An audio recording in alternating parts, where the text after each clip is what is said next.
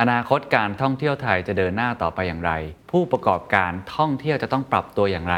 SHA จะเป็นมาตรฐานใหม่ที่ขาดไม่ได้ครับเป็นอัพมัสครับ มาตรฐานตัวนี้เรามีการสมัครเข้ามาเนี่ยหนึ่งหมื่นแปดพันกว่าลาย สร้างความมั่นใจเพิ่มไปมากขึ้น ผมสรุปบทเรียนมาจากหลาย ๆ ท่านที่ผมได้พูดคุยเลยครับ นักธุรกิจชื่อดังของประเทศไทยในเรื่องการท่องเที่ยวเขาจะมาบอกนะครับว่าหลังจากนี้คุณต้องทำอะไรบ้าง This is the Standard Podcast. Eye-opening for your ears. The secret sauce. สวัสดีครับ ผมเคนนักครินทร์และนี่คือ The Secret Sauce Podcast What's your secret? อนาคตการท่องเที่ยวไทยจะเดินหน้าต่อไปอย่างไร ผู้ประกอบการท่องเที่ยวจะต้องปรับตัวอย่างไร เพื่อที่จะสามารถอยู่รอดและเติบโตได้ในโลกหลังโควิด -19 ครับ การท่องเที่ยวตอนนี้ถือได้ว่าเป็นเรื่องใหญ่ของประเทศไทยนะครับหลังจากที่เรามีการเปิดประเทศในวันที่ 1 พฤศจิกายนให้ชาวต่างชาติเข้ามาได้นะครับ แน่นอนก็คงจะยังไม่ได้เข้ามาแบบพร้อมกันมากมาย คงจะค่อยๆทยอยกันเข้ามานะครับ แต่ว่าผู้ประกอบการก็เหมือนได้พ้นจากน้ำขึ้นมาแล้ว หลังจากที่เราโอ้โหเหมือนโดนกดอยู่ในน้ำมานานก็คือล็อกดาวน์หรือว่าปิดประเทศนะครับ หลังจากนี้ก็คงจะมีเรื่องของ Economic Activity เกิดขึ้นมากมาย ทั้งนักท่องเที่ยวในประเทศ แล้วก็นักท่องเที่ยวจากชาวต่างชาตินั่นเองนะครับทีนี้หัวข้อสำคัญที่อยากจะชวนคุยก็คือว่าแล้วเราต้องปรับตัวอย่างไรดี ผมคิดว่านี่คือโมเมนต์สำคัญนะครับทั้งในเชิงระยะสั้น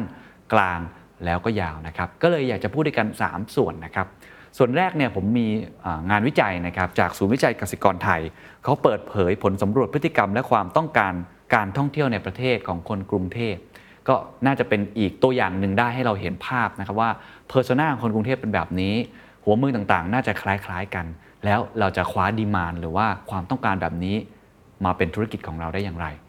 ก้อนที่2ครับผมจะไปพูดคุยกับรองผู้ว่าการการท่องเที่ยวแห่งประเทศไทยนะครับ พูดถึงว่าไอ้เจ้าชาครับ SHA บางคนเรียกง่าย ๆ ว่าใบชาเนี่ยนะฮะเรื่องของ safety แล้วก็ health เนี่ยนะครับมันจะมาช่วยเสริมความสามารถในการแข่งขันของผู้ประกอบการได้อย่างไรนะครับและก้อนที่3ครับผมสรุปบทเรียนมาจากหลาย ๆ ท่านที่ผมได้พูดคุยเลยครับไม่ว่าจะเป็นคุณวรภาจาก AWC คุณสุปจีจากดุสิตธานี แล้วก็คุณโก้นะครับภูมิกิจ นายกสมาคมท่องเที่ยวภูเก็ตนะครับหรือว่าแม้แต่อาจารย์สมประวินจากศูนย์วิจัยกรุงศรีนะครับที่เราพูดคุยกันไปก่อนหน้านี้ เป็นบทเรียนสั้นๆ ทัก 3 4 ข้อนะครับว่า หลังจากนี้มุมมองในการคิด หรือผมใช้คำว่า framework ที่เราจะเดินหน้าต่อไปเนี่ยเป็นอย่างไรเป็น checklist ให้กับทุกท่านนะครับมาที่ part แรกก่อนครับ เรื่องของงานวิจัยเขาบอกว่าคนกรุงเทพ 73%ครับมีแผนเที่ยวในประเทศในช่วง 2 เดือนสุดท้าย คาดตลาดไทยเที่ยวไทยนะฟื้นตัวปีหน้าครับหากไม่มีการระบาดซ้ำนี่คือสิ่งที่ต้องจับตานะครับว่าหลังจากนี้บางคนใช้คำว่า revenge tourism ไม่ใช่เรื่องของแค่ rethink เรื่องของ renovate หรือว่าเรื่องของ reform อย่างเดียว revenge ครับแก้แค้นนะเที่ยวแก้แค้นสองเดือนหลังจากนี้จนไปถึงต้นปีหน้าผมเชื่อว่าคนกรุงเทพและอีกหลายที่อยากพักผ่อน อยากจะเที่ยว ลวิจัยก็เลยออกมาเป็นลักษณะนี้นะครับเดี๋ยวไปทีละข้อครับข้อที่หนึ่งเขาบอกว่ากลุ่มตัวอย่างคนกรุงเทพมีความต้องการที่จะเดินทางท่องเที่ยวในประเทศมากถึงมากที่สุด ไม่ใช่แค่ปานกลางนะครับ มากถึงมากที่สุดคิดเป็นสัดส่วนถึง 73.7%ของผู้ตอบแบบสอบถาม ข้อที่ 2 จุดหมายปลายทางท่องเที่ยวที่กลุ่มตัวอย่างอยากเดินทางท่องเที่ยวในช่วงนี้ ยังคงเป็นแหล่งท่องเที่ยวธรรมชาติ ภูเขา ยอดดอย เชียงใหม่กาญจนบุรีเพชรบูรณ์หรือว่าอุทยานแห่งชาติเขาใหญ่ แต่ถ้าเป็นทะเลครับกลุ่มตัวอย่างอย่างคนกรุงเทพนะครับเลือกที่จะเดินทางท่องเที่ยวแน่นอนครับพัทยาก็คือชนบุรี หัวหินครับก็คือประจวบคีรีขันธ์หรือระยองเป็นต้นนะครับ ข้อที่3ครับพฤติกรรมของเขาเปลี่ยนนะฮะการใช้เวลาในการตัดสินใจเดินทางท่องเที่ยวสั้นลงครับโดยกลุ่มตัวอย่างกว่า 30.3%ครับ มีระยะเวลาในการจองโรงแรมล่วงหน้าก่อนเดินทาง หรือใช้คำว่า lead time เนี่ยนะครับ เพียง 2-5 วันเท่านั้น ก็คือเราอยากไปเราก็ไปเลยครับ คิดปุ๊บไปปั๊บเลย ไม่เหมือนแต่ก่อนครับแต่ก่อนใช้เวลา 15 วันถึง 1 เดือน คือวางแผนล่วงหน้าระดับหนึ่ง ตอนนี้ผมคิดว่าหลายคนก็คงไม่สามารถวางแผนล่วงหน้าได้ด้วย สถานการณ์ไม่แน่นอนนะครับ แล้วก็เรื่องของเทคโนโลยีต่างๆ ที่มันเข้ามาเปลี่ยนแปลงวิธีการที่เราจะเข้าถึง travel agency หรือว่าการจองโรงแรมด้วยนะครับ ก็ต้องบอกได้ว่าตอนนี้คนหาข้อมูลการท่องเที่ยวตลอดเวลา ข้อทีสี่ 4 ครับ คนกรุงเทพเดินทางท่องเที่ยวโดยรถยนต์ส่วนตัวเป็นหลักคิดเป็นถึง 60.8%ขณะที่รองลงมาคือโดยสารเครื่องบิน 25.7%เพราะฉะนั้นจังหวัดรอบๆกรุงเทพมหานคร หรือไม่ไกลมากนัก อาจจะขับในประมาณ 3-4 ชั่วโมงเนี่ยโอ้โหโรงแรมเต็มหมดเลยครับร้านอาหารนี่เต็มนะฮะหลังจากนี้ แต่ถ้าไกลหน่อยก็อาจจะลดหลั่นกันไปนะครับ5ครับกลุ่มตัวอย่างส่วนใหญ่จะให้ความสำคัญในเรื่องของราคาในการสำรองห้องพัก โดยระดับราคาที่พักที่กลุ่มตัวอย่างเลือก ส่วนใหญ่นะครับมีระดับราคาอยู่ที่ประมาณ 1,500 ถึง 2,000 บาทต่อคืน ขณะที่ระดับราคารองลงมาครับจะอยู่ที่ประมาณ 2,000 ถึง 2,500 บาทนะครับ โดยดูเรื่องอะไรครับ ความสะอาดและความปลอดภัย นี่แหละครับ SHA ก็เลยสำคัญ เรนจ์ราคาอยู่ประมาณนี้ก็คือค่อนข้างที่จะใช้คำว่า value for money 1,500 ถึง 2,000 ไม่แพงจนเกินไป อันนี้จะเป็นสิ่งที่คนต้องการมากที่สุดนะครับ ข้อที่ 6 ครับ ค่าใช้จ่ายกลุ่มตัวอย่างคนกรุงเทพ ที่มีแผนจะเดินทางการท่องเที่ยวในประเทศเนี่ยนะครับเฉลี่ยอยู่ที่ประมาณ 4,500 บาทต่อคนต่อทริปนะครับโดยค่าใช้จ่ายที่กลุ่มตัวอย่างคิดว่าจะมีการปรับลดระหว่างการเดินทางท่องเที่ยว ก็คือลดการซื้อของฝากและซื้อสินค้าอื่นๆครับ คือเรื่องกินยังกินอยู่นะฮะ เรื่องโรงแรมยังปกติ แต่ซื้อของฝากอาจจะลดลงนะครับ ส่วนหนึ่งเป็นผลมาจากการที่กำลังซื้อยังไม่ฟื้น แล้วก็ของฝากท้องถิ่นเดี๋ยวนี้ โอท็อปต่างๆ ออนไลน์เพียบเลยครับ มี marketplace ต่างๆ มากมาย ก็เป็นพฤติกรรมที่เปลี่ยนนะครับ เพราะฉะนั้นผมว่าพอยนี้สิ่งที่น่าสนใจก็คือเรื่องของ experience นั่นเองครับ เดี๋ยวนี้คนให้ความสำคัญกับ experience มากกว่าแล้ว เขาเลยพูดต่อครับว่านอกจากนี้นักท่องเที่ยวส่วนใหญ่จะให้ความสำคัญในเรื่องของการเดินทางไปยังแหล่งท่องเที่ยวธรรมชาติ ขณะที่กลุ่มตัวอย่างจะใช้เวลาพักผ่อนอยู่บริเวณโรงแรม และที่พักซึ่งมีผลต่อการใช้จ่ายเพื่อการท่องเที่ยว คือไปถึงแล้วอาจจะอยู่ในโรงแรมเยอะหน่อย experience เดินทางไปที่ต่างๆ แต่การที่จะซื้อของฝากอาจจะลดลงครับ ข้อที่ 7 ครับสำหรับปัจจัยด้านราคาน้ำมันยังมีผลน้อยนะครับต่อการตัดสินใจแม้ว่าน้ำมันแพงมากนะฮะในช่วงนี้เขาบอกว่าส่วนหนึ่งมาจากคนที่ต้องการท่องเที่ยวในช่วงนี้เป็นกลุ่มที่มีกำลังซื้อ ขณะที่การเดินทางท่องเที่ยวเฉลี่ยเนี่ยอยู่ที่ประมาณ 1.3 ทริปนะครับก็ต้องบอกว่านอกเหนือจากเรื่องของคนอยากเที่ยวมากๆ ส่วนใหญ่เป็นกลุ่มที่พอที่จะมีกำลังซื้อแล้ว อีกส่วนหนึ่งที่ในผลวิจัยบอกก็คือมันมีมาตรการกระตุ้นการท่องเที่ยวก็คือเราเที่ยวด้วยกันนั่นเองครับ นั่นคือ part แรกครับในเรื่องของงานวิจัยนะครับ ผมว่าเราเห็น insight หลาย ๆ อย่างนะครับ เดี๋ยวมาชวนคุยต่อ อย่างหนึ่งที่เมื่อกี้จับสัญญาณได้ คือเรื่องของความสะอาดและความปลอดภัย SHA หลังจากนี้ต้องรีบไปขอนะครับกับการท่องเที่ยวแห่งประเทศไทย เพราะเป็นเรื่องที่สำคัญมาก SHA กับ SHA plus ถามว่ามันคืออะไร และทำไมเราจำเป็นอย่างยิ่งครับที่ต้องมีตราสแตมป์นี้ประทับอยู่ในโรงแรมของคุณ ร้านอาหารของคุณ หรือว่าที่ประกอบการของคุณนะครับ มันจะมาสนับสนุนทุกท่านอย่างไร ผมพูดคุยกับคุณอภิชัย ฉัดเฉลิมกิจครับ รองผู้ว่าการด้านสินค้าและธุรกิจท่องเที่ยว การท่องเที่ยวแห่งประเทศไทยครับ เราเริ่มโครงการมาตรฐานความปลอดภัยด้านสุขอนามัยนะครับ HSA นะครับ Amazing Thailand Safety and Health Administration ที่เรียกกันว่าชา นะครับ มาตรฐานตัวนี้เรารวบรวมในเรื่องเกี่ยวกับสุขอนามัยที่กระทรวงสาธารณสุขเขากำหนด แล้วก็มาผนวกรวมกับพื้นที่ท่องเที่ยวต่างๆ โดยระแบ่งกลุ่มของประเภทของกิจการดังนี้นะครับก็คือเป็นร้านอาหารพัตคาร เป็นโรงแรม เป็นยานพาหนะ บริษัทนำเที่ยว ร้านค้าของที่ระลึก สถานที่ท่องเที่ยวชุมชนต่างๆ สุขภาพและความงามก็คือบิวตี้อะไรอย่างเงี้ยนะครับโรงภาพยนตร์ โรงละคร และกีฬาเพื่อการท่องเที่ยว คือภาพรวมทั้งหมดเนี่ยเราเน้นที่สถานประกอบการที่รับนักท่องเที่ยว เราได้ทำมาตรฐานนี้ขึ้นมานะครับ แล้วก็เชิญชวนให้ผู้ประกอบการในแผนกต่างๆเนี่ยได้เข้ามาร่วมกับเรานะครับ ในเรื่องของตัวนี้ว่าถ้าเกิดมีมาตรฐานชาเนี้เกิดขึ้นมาแล้วเนี่ยทางนักท่องเที่ยวเองที่จะเข้าไปแหล่งท่องเที่ยวนั้น หรือเข้าไปพักในโรงแรมนั้นเนี่ยเห็นสัญลักษณ์ตัวนี้เนี่ยก็รู้สึกอุ่นใจในการที่ได้รับ การบริการที่มีสุขอนามัยที่ดีสำหรับนักท่องเที่ยวที่เข้าไปเยี่ยมเยียนครับ เรามองภาพรวมความเขาเรียกว่าผลกระทบที่ผ่านมาของผู้ประกอบการยังไง บ้างแล้วเรามีแนวทางอย่างไรที่จะช่วยทำให้เขากลับมา บางคนไม่กลับมาเปิด ผมเดินห้างสรรพสินค้าในกรุงเทพหลายที่ที่คนเริ่มเยอะร้านอาหารหลายร้านไม่ยอมกลับมาเปิด เพราะว่ารู้ว่ากลับมาก็เจ็บตัว ก็จะเรียกคนงานกลับมาเรียกพนักงานกลับมาทำงาน หรือว่าท่องเที่ยวเองที่เราพูดกันในหลาย ๆ กลุ่ม ตรงนี้ททท. มองเรื่องนี้ยังไงบ้างแล้วจะมีส่วนในการช่วยผลักดันให้ผู้ประกอบการโดยเฉพาะรายย่อย ๆ เนี่ยเขากลับมาได้ยังไงครับ ในส่วนหนึ่งเนี่ยคือเราก็ต้องดูในเรื่องของการที่จะส่งเสริมการขายให้กับนักท่องเที่ยว ไม่ว่าจะเป็นกลุ่มเรือยอชต์กลุ่มสปา กลุ่มธรรมชาติ workation มันก็เป็นเทรนด์ใหม่ที่เดินทางท่องเที่ยวไปด้วยทำงานไปด้วย แต่สิ่งที่ เปลี่ยนแน่ๆเลย คือการท่องเที่ยวที่กระจายตัว ไม่กระจุกตัวแบบเมื่อก่อนนะครับ เพราะว่าตัวนักท่องเที่ยวเองเขาก็คอนเซิร์นว่า ถ้าเกิดมีแหล่งท่องเที่ยวที่แออัดคนเยอะๆเนี่ยเขาก็พยายามหลีกเลี่ยง ตอนนี้เขาพึ่งธรรมชาตินะครับ อาจจะไปนวดสปาที่ปลายเขาอะไรอย่างเงี้ยนะครับ ผมว่าเทรนมาแรงเนี่ยก็คือเรื่องของ p r i v a t ในการท่องเที่ยว แล้วก็คอนเซิร์นเรื่องเกี่ยวกับการบริโภคผัก ที่ปลอดสารพิษนะครับ เรื่องอาหารถิ่น ไม่มียาฉีดแมลงเจือปนอะไรอย่างเงี้ยเราก็สร้างโปรแกรมใหม่ ๆ อยู่เรื่อยๆนะครับแต่ว่าโรงแรมนั้นมีเอกลักษณ์ที่ดี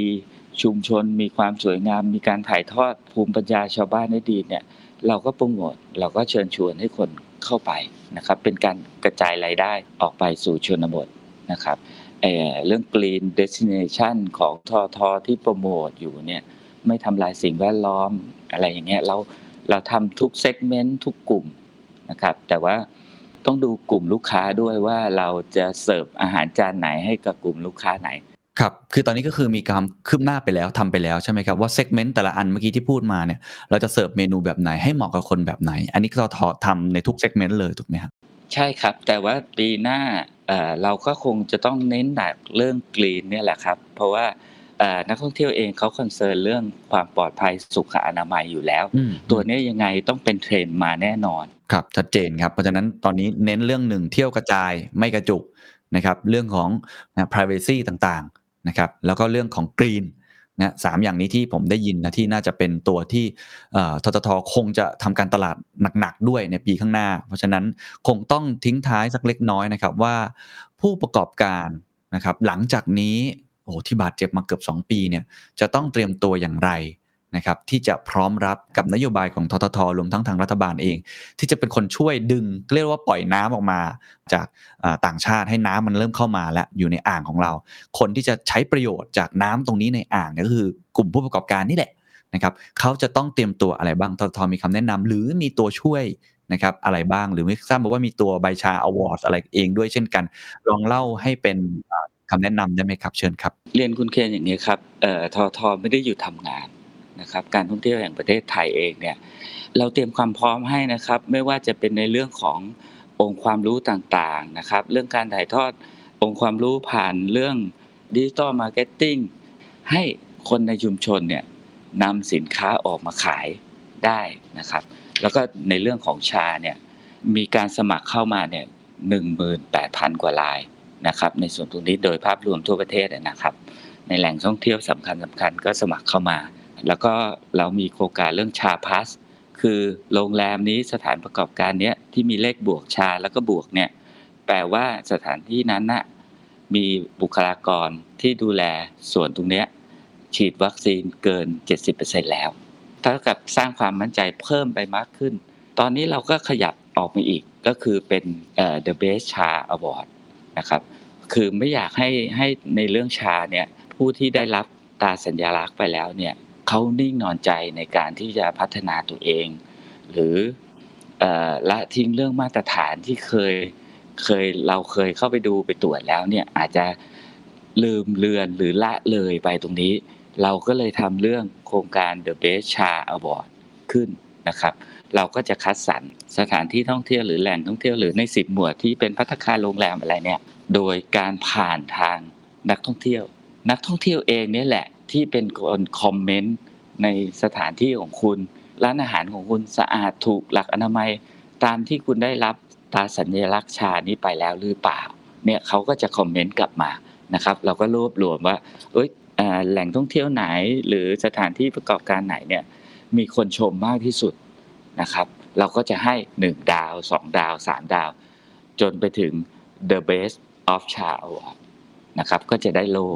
จะเห็นได้เลยนะครับว่า FHA จะเป็นมาตรฐานใหม่ที่ขาดไม่ได้ครับ เป็นอัพมัสครับ ไม่ว่าจะเป็นนักท่องเที่ยวไทย อย่างพวกผมเอง เวลาไปเที่ยวแล้วมีป้ายแปะอยู่ เราก็สบายใจขึ้นเนาะ ยิ่งถ้าเป็น plus ก็คือฉีดวัคซีนในร้านแล้วเกิน 70%ด้วย โอ้โห ยิ่งสบายใจขึ้นไปใหญ่นะครับ ก็จะได้รับการยอมรับ แล้วก็อาจจะทำให้ครอบครัวใหญ่ หรือว่าผู้ใหญ่เนี่ย หรือเด็กๆ เองเนี่ย เขาจะมีแนวโน้มในการตัดสินใจเลือกสถานที่ของคุณมากกว่าสถานที่ที่ไม่มี SHA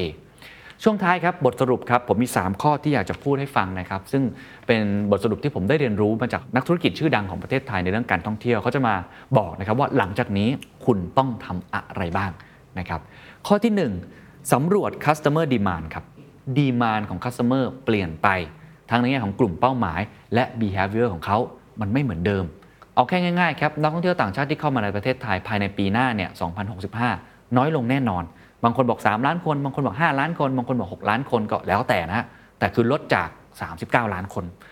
เพราะฉะนั้นเราก็ต้องชี้ให้ชัดเข้าว่าเราจะเลือกกลุ่มไหน คุณต้องเลือกแล้วนะครับ ตอนนี้ไม่ใช่ว่าคุณทำไปเรื่อยๆ พูดง่ายๆเหมือนกับน้ำที่มันปกติมันเป็นถังใหญ่ตอนนี้มันเหลือแค่แก้วเล็กๆอะ่ะเราต้องแย่งน้ำนี้กันอะในผู้ประกอบการทั้งหมดนะฮะ supply ทั้งหมดที่เรามีในท้องตลาดเนี่ยทุกคนรู้อยู่แล้วมัน oversupply แม้ว่าอาจจะมีปิดกิจการไปบ้าง แต่ก็ยังแข่งขันสูงอยู่ ก็ต้องเลือกให้ชัด ผมยกตัวอย่างเช่นถ้าเป็นนักท่องเที่ยวต่างชาติอย่างเงี้ยครับก่อนหน้านี้เราเห็นประเทศจีนมาเยอะเนาะปีหน้าก็ต้องทำใจหน่อยครับว่าชาวจีนอาจจะยังไม่เข้ามา เพราะว่าประเทศของเขาเนี่ยถ้าเกิดคุณเดินทางออกไปนอกประเทศและกลับมากักตัว 30 กว่าวันเลยนะครับ มันแรงจูงใจในการเดินทางออกไปก็น้อยลงถูกไหมครับ เพราะฉะนั้นครับคุณศุภจีเคยบอกผมว่ามี 4 C ที่ต้องมอง 1. customer profile 2. customer behavior 3. convenience 4. confidence convenience กับ confidence ความมั่นใจและความสะดวกสบาย มันก็คือเรื่องของอะไรครับ SHA มันคือเรื่องของอะไรครับ เทคโนโลยี digital infrastructure ต่างๆ ที่ทำให้คนเดินมาแล้ว touchless ครับ ใช้มือถือสแกน QR code ไม่ต้องเข้าไปเช็คอินด้วยตัวเอง สัมผัสอะไรก็ไม่มั่นใจ การจ่ายเงินต่างๆ ใช้ prompt pay QR code Data เก็บไว้ในตรงนั้นเลยจำได้ ไม่จำเป็นที่จะต้องลงทะเบียนใหม่หลาย ๆ ครั้งแบบนี้เป็นต้นนะครับ หรือ Channel ที่คุณเข้าหาผู้บริโภค ก็ไม่จำเป็นที่ต้องแบบเดินผ่านเอเจนซี่เพราะเดี๋ยวนี้นักท่องเที่ยวแบบโซโล่มากขึ้น คุณอาจจะใช้วิธีการเข้าไปอยู่ใน Travel ที่เป็น Marketplace ใหม่ๆ Agoda หรืออะไรต่างๆ หรือทำเป็นของตัวเองก็ได้นะครับใช่ไหมครับตั้งเพจ Facebook ขึ้นมา หรืออาจจะทำเป็นเว็บไซต์ทำเป็นแค่ Instagram อย่างได้เลย ตอนนี้มันมีหลายช่องทางมากก็ต้องศึกษา customer journey ว่าเปลี่ยนไปยังไง กลับมา 2 อันแรกคือ customer profile กับ customer behavior อันแรกผมพูดไปแล้ว customer profile คือมากี่คนมาจากไหน เจอนี่ก่อนมาตอนมาหลังมาเป็นยังไง ก็ต้องสังเกตให้ดี ชิฟจากจีนไปสหรัฐไหม หรือจากสหรัฐไปอินเดียไหม คุณจะเลือกใคร หรือจะชิฟจากต่างชาติมาคนไทย ผลวิจัยจากศูนย์วิจัยเกษตรกรบอกแล้วว่า นักท่องเที่ยวไทยอยากเที่ยวมาก โดยเฉพาะจากกรุงเทพ ถ้าคุณไม่เคยจับกลุ่มนี้เลยถึงเวลาแล้วครับที่ในช่วงระยะปีข้างหน้าหรือ 2 ปีข้างหน้า ต้องกลับมาทบทวน เพื่อให้ตัวเองนั้นมีรายได้ที่เติบโตได้นะครับ customer behavior ครับก็คือไปที่ไหนทำอะไรใช้จ่ายอย่างไร เมื่อกี้ได้ยินไหมครับว่าเขาซื้อของฝากน้อยลง แต่เขาทำอะไรครับ เขาบอกว่าคนเดินทางหลังจากนี้จะมี purpose ที่ค่อนข้างชัดเจน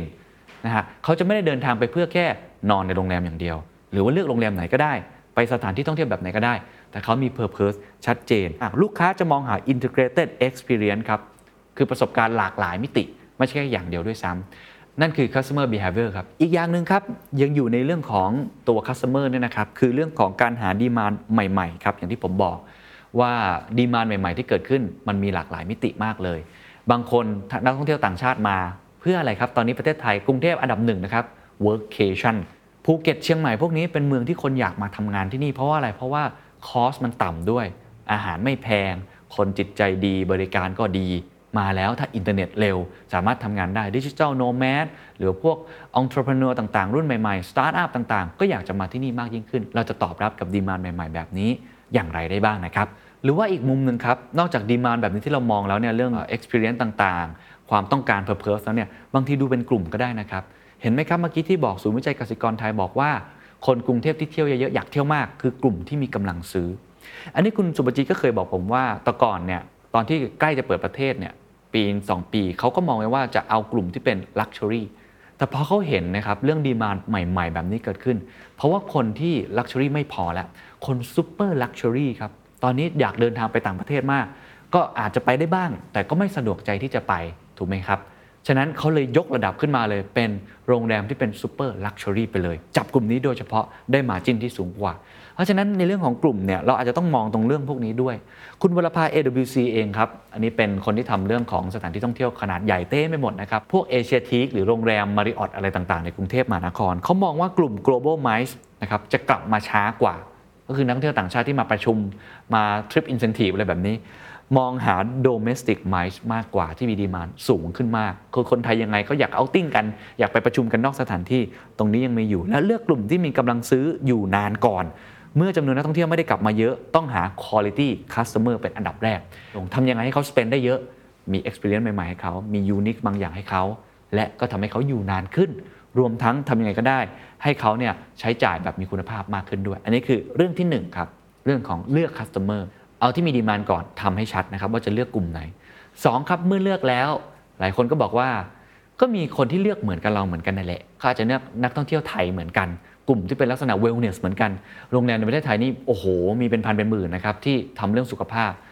สิ่งที่คุณต้องทำคือคำว่า uniqueness ครับ คุณต้องสร้างความแตกต่าง หรือสิ่งที่เรียกว่า unique selling point ที่ตอบโจทย์ลูกค้าเป้าหมายให้ได้ คือมันจะไม่ใช่แค่ว่าโรงแรมของคุณมีทุกอย่างแหละ ผมนึกถึงโรงแรมของคุณนึกถึงร้านอาหารคุณ ผมต้องนึกถึงจุดต่างที่สุด ผมยกตัวอย่างเช่น นึกถึงร้านอาหารอย่างเจ๊ฝายผมต้องนึกถึงไข่เจียวปู ผมนึกถึงออกอย่างเดียว นึกถึงร้านอาหารของคุณ ผมนึกถึงเมนูอะไร หลังจากนี้คุณไม่ได้โปรโมทหรือทำตัวเองให้เด่นแค่ในภาพรวมร้านอาหาร เพราะมันยากมันต่างยาก สิ่งที่คุณต้องทำก็คือเมนู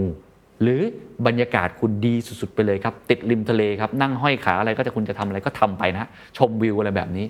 ต้องสร้างเมนูที่โดดเด่นมากกว่าสร้างแค่ร้านอย่างเดียว แต่ถ้าเกิดว่าคุณไม่สามารถสร้างเมนูได้ ก็สร้างบรรยากาศ ถ้าสร้างบรรยากาศไม่ได้ก็สร้าง service เอาว่าขออย่างเดียวครับ ที่ผมจำคุณได้ ว่าคุณเด่นที่อะไรต้องสร้างให้ได้นะครับดังนั้นอันนี้ต้องสร้างให้เกิดขึ้น แต่ถ้าเกิดคุณบอกว่าเฮ้ยคุณไม่เจ๋งจริงอะไม่สามารถทำได้ขนาดนี้อย่างหนึ่งที่สร้างได้ แต่อาจจะใช้เวลานิดนึงนะครับคือเรื่องแบรนด์ครับแบรนด์เป็นเรื่องสำคัญมากนะครับถ้าคุณเป็นแบรนด์ที่เก่าแก่ เรื่องนี้สามารถเอามาต่อยอดได้ อย่าทิ้งมันไปครับระยะหลังๆเวลาคนท่องเที่ยวเนี่ยนะครับเขาจะยึดถือแบรนด์เป็นหลักว่าเขาเชื่อถือในแบรนด์นี้หรือไม่ เขาเชื่อถือในเชนนี้หรือไม่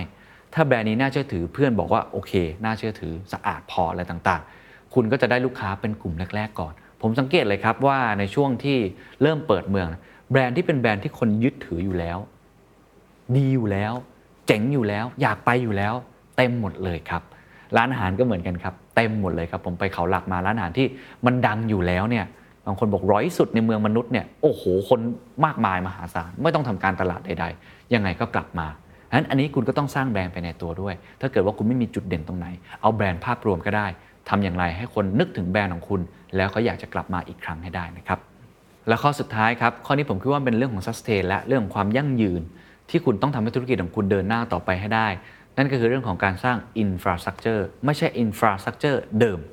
new infrastructure เรื่องของ asset optimization คุณมี asset อะไร เอามาใช้ให้หมดนะครับไม่ว่าจะเป็นเรื่องของ digital tool ที่ผมเล่าไปแล้ว คุณต้องสร้าง digital infrastructure ของตัวเองมากขึ้น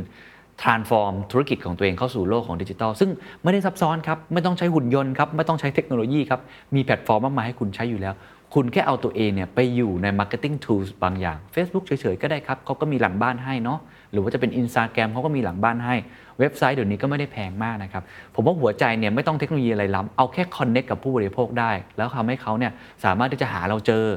มาเที่ยวแล้วเข้าใจ เสร็จแล้วกลับไปบอกต่อได้ แล้วเราเก็บฐานลูกค้าไว้เพื่อไปต่อยอดว่าดีหรือไม่ดี และทำยังไงให้เขาจะกลับมาได้ เรื่องของ digital journey ต่างๆ ต้องเข้าใจนะครับหรือเรื่องของ cash flow ต่างๆ ผมเชื่อว่าทุกคนน่าจะมีวินัยมากขึ้นแล้วนะครับในตอนนี้เรื่องของคนนะครับ facility ต่างๆทำยังไงให้ skill set mindset ตอบโจทย์กับโลกอนาคต เรื่อง service ต่างๆ train พนักงานยังไงนะครับความเข้าใจต่างๆ ที่มันเปลี่ยนแปลงไป unique เนี่ยที่คุณจะสร้างเนี่ยมันไม่ได้สร้างแค่ตัว product แต่คุณต้องสร้างให้พนักงานของคุณเข้าใจ uniqueness ของคุณได้ เช่น คุณอยากจะเป็นโรงแรมที่สุดยอดเรื่อง wellness คุณก็ต้องมีพนักงานที่สุดยอดเรื่อง wellness มันตอบโจทย์ซึ่งกันและกันมัน align กันทำอย่างไรให้เป็นตรงนั้นได้ ก็ต้อง reskill ต้อง upskill ทำให้เขาเข้าใจนะครับหรือ Facility ต่างๆครับถ้าคุณมีหลากหลายอย่างในพื้นที่ทำยังไงให้คนมาสามารถใช้ได้ AWC เนี่ยครับเขาใช้คือคนที่เช่าออฟฟิศของเขาก็มีธุรกิจเช่าออฟฟิศมาใช้ Facility ของโรงแรมได้ ก็เหมือนเป็นการทำ marketing ไปในตัวว่าอนาคตอาจจะมา Staycation ที่นี่ก็ได้ บางคนบอกโอ้คุณเคนเราไม่ได้มีธุรกิจใหญ่ขนาดนั้นทำยังไง หา partner ได้นะครับถ้าคุณไปโรงแรมเล็กๆ คุณไป partner กับร้านอาหารก็ได้ถูกไหมครับลดราคาถ้าคุณมาในพันธมิตรของเราไม่ต้องเป็นเครือเดียวกันก็ได้ถูกไหมครับไปเล่น activity นี้คุณสามารถได้ส่วนลดตรงนี้ ก็คือไม่ได้รอดคนเดียวแต่รอดไปด้วยกันทำให้ผู้บริโภครู้สึกคุ้มค่าในการไปท่องเที่ยวอย่างนี้ มันคือเป็นลักษณะเป็นชุมชนมากขึ้น ผมเห็นเทรนด์แบบนี้ค่อนข้างเยอะมากขึ้นในชุมชนหลายชุมชน ซึ่งทำได้ดีมากนะครับโดยสรุปครับสุดท้ายนะครับโลกหลังโควิด เรื่องของการท่องเที่ยวจะเปลี่ยนแปลงไปเยอะมากทั้งนักท่องเที่ยวในประเทศ นักท่องเที่ยวต่างประเทศ เราเห็นเทรนด์หลายอย่าง ผมอาจจะไม่ได้อธิบายซ้ำแต่ว่ากับตัวคุณเองครับ ต้องเปลี่ยนจริงๆครับ ต้องเปลี่ยนหลายอย่างมากๆ อันที่ 1 demand มองให้เห็นครับ clusterกลุ่มไหนพฤติกรรมเป็นอย่างไร 2. ครับ เรื่องของ uniqueness ความแตกต่างยุคนี้ ถ้าคุณใหญ่คุณก็คงไปต่อได้ถูกไหมครับ แต่ถ้าคุณเล็กหรือกลางเนี่ยไม่ต่างก็ตายจริง ๆทำยังไงให้ต่าง ต่างได้หลากหลายรูปแบบ เรื่องของแบรนด์ก็ได้ hospitality ก็ได้ uniqueness บางอย่างก็ได้ เสริมขึ้นมา on top ไม่ใช่แค่ท่องเที่ยว แต่ท่องเที่ยวบวกอะไรสักอย่างเชิงคุณภาพ ลองไปคิดต่อดูเอาความถนัดของคุณเองที่ใครๆก็เรียนแบบไม่ได้ อันที่ 3 ยังไงครับ ก็ต้องกระโดดเข้าสู่โลกของดิจิทัลอย่างที่คุณสุบจีบอกครับ convenience นะก็ต้องกระโดดเข้าไปตรงนี้ให้ได้ สร้าง infrastructure แล้วก็พยายาม asset optimization ต่างๆ สุดท้ายอย่าลืมครับเรื่องของความสะอาดครับความปลอดภัย safety health เรื่องเหล่านี้เป็นเรื่องเบสิกใหม่ที่ไม่มีไม่ได้อีกต่อไป เรื่องของ SHA ก็อย่าลืมนะครับ ไปลงทะเบียนแล้วก็พยายามพัฒนาให้ตัวเองนั้นสามารถที่จะมีความสะอาดความปลอดภัย เพื่อเสริมสร้างความมั่นใจ ให้กับนักท่องเที่ยวที่มาใช้บริการของคุณครับ And that's the secret sauce. ถ้าคุณชื่นชอบ The Secret Sauce episode นี้นะครับก็ฝากแชร์ให้กับเพื่อนๆ คุณต่อด้วยนะครับ และคุณยังสามารถติดตาม The Secret Sauce ได้ใน Spotify, SoundCloud, Apple Podcast, Podbean, YouTube และ Podcast Player ที่คุณใช้อยู่นะครับ และอย่าลืมติดตาม Facebook Fanpage The Secret Sauce เข้ามาติชมเข้ามาพูดคุยกับผมได้เลยนะครับ